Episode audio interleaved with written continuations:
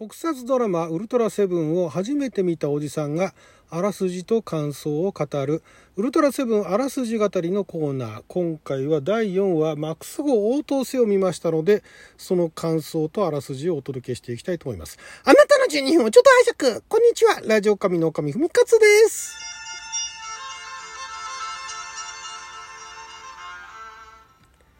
このコーナーね3話まで紹介したんですけど、その後ちょっと間が空いちゃいましたけどもね、えー、やっと4話のね、あらすじと感想をお届けしていきたいと思います。マックス号応答せよ。マックス号っていうのは、なんかあの原子力船なんですね。原子力科学調査船かなんかで、えー、極秘裏に開発されていたということで、極秘命令だと。いうことで、その誰にも気づかれないようにね、天城隊員と蘇我隊に命令が下るんですね。誰にも気づかれないようにね、ここの地点に来いっつって。で、ポインターでダンが運転してて、そこに天城隊員と蘇我隊員があるところまで行くと、その岸に岸壁っていうか、岸壁じゃないな、岸か、にあのボートが止まってるんですね。で、そのボートの先の沖には、そのマックス号があるわけですよ。で、一度乗ってみたかったなとかってダンが言うんだけど、遊覧船じゃないんだぞってたしなめられるんですね。なんかこれはあの、もともとのその前のね、この、具体的な企画が決まる、えー、話の何て言うんですかね設定だとかそういったところが固まる前になんか撮られたあエピソードだそうでまだその時はなんか、えー、警備隊の準隊員っていう設定がまだ生きてたらしいんですけどもね。そんなんでなんかすごいやたらはしゃぐダンっていうのが出てくるんですけども、子供のようにはしゃぐ段があるんですが、で、そこに行くまでも、なんかあの、ジャジーやね、あの、ウルトラセブンの挿入歌かかったりとかして、なんかいつもと雰囲気違うんですよね。4話目にしてね。毎回、毎回雰囲気違うっちゃ違うんですけども、で、えー、まあ、天城隊と蘇我隊員は、その小型ボートに乗ってて、で、沖のね、えー、マックス号に向かっていく一方で、ダウンはそのポインターに乗って帰ってくるんですけども、まだね、あれですよ、都心部に入る前、どっかすごい偏僻なところで、なんか女性がね、なんかあの、セクシーなあのミニスカのワンピース着た、あの、長髪の女性が、若い女性が車のボンネットを開けて、うんうん言ってるんですね。で、どうしたんですか？つって、で、ダンがなんかあの、お人よしなもんですから、助けに行くと、なんか車が動かなくなっちゃった故障したみたいなんて言うから、まあ、どれどれ見てみましょう。つって、それを見ていて、いや、おかしいな。なんかおかしなところ全然ないんですけどって言った途端にガーンって殴られちゃうんですね。で、それでウルトラアイをまた盗まれるっていう。その前のエピソードでも盗まれたと思うんですけども、連続してまた盗まれるんだと。なんかあの、聞いた話では、トータルで48話の中で3回か4回ぐらい盗まれるらしいんですが、もういきなりあの3話4話で盗まれるっていうね。すごいなんかね、そんな簡単に盗まれちゃうんだ。また、しかもね、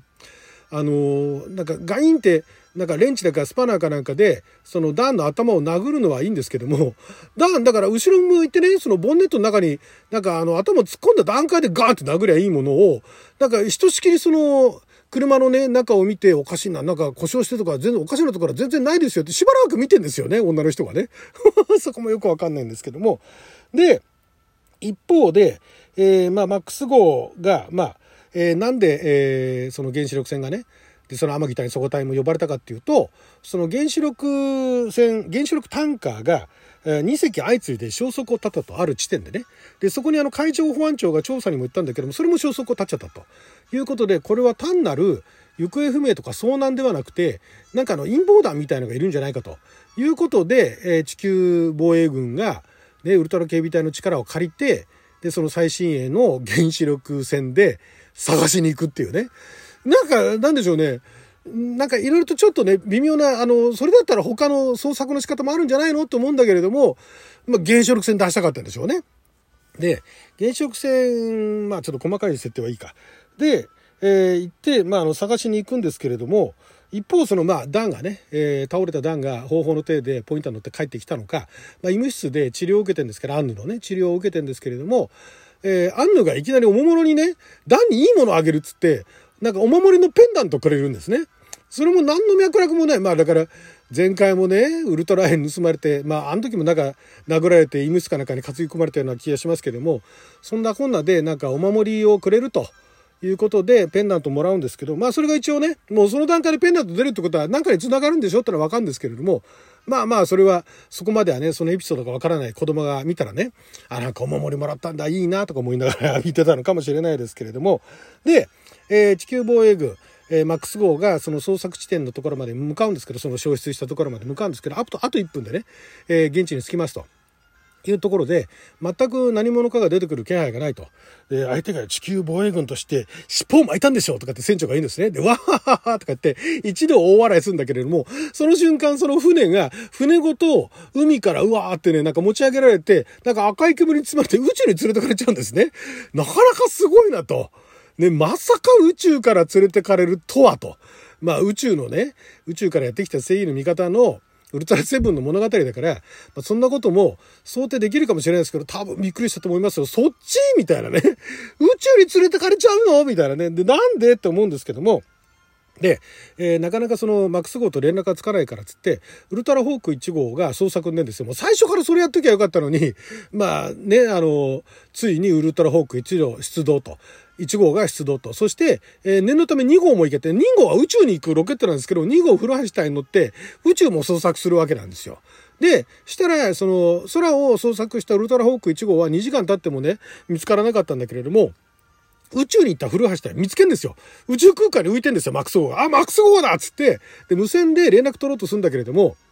繋がらないんですね。なんか電波妨害を受けてんだかなんだかわかんないけれども、畜生故障してやからっつって、もう諦めるんですね。非常に潔い、もう決断力が速い古橋隊。で、彼はそのウルトラ警備隊のあのヘルメットよくできてるんですけど、カパってね、前閉めると、前閉めてチューブつけると酸素マスクなんですね。で、えー、それで、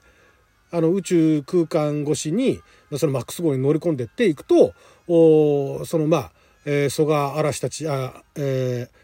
天城隊員とか蘇我隊員とかあと参謀がなんかあの倒れてるところを見つけるんですね。で起きて起こしていくとまあなんかその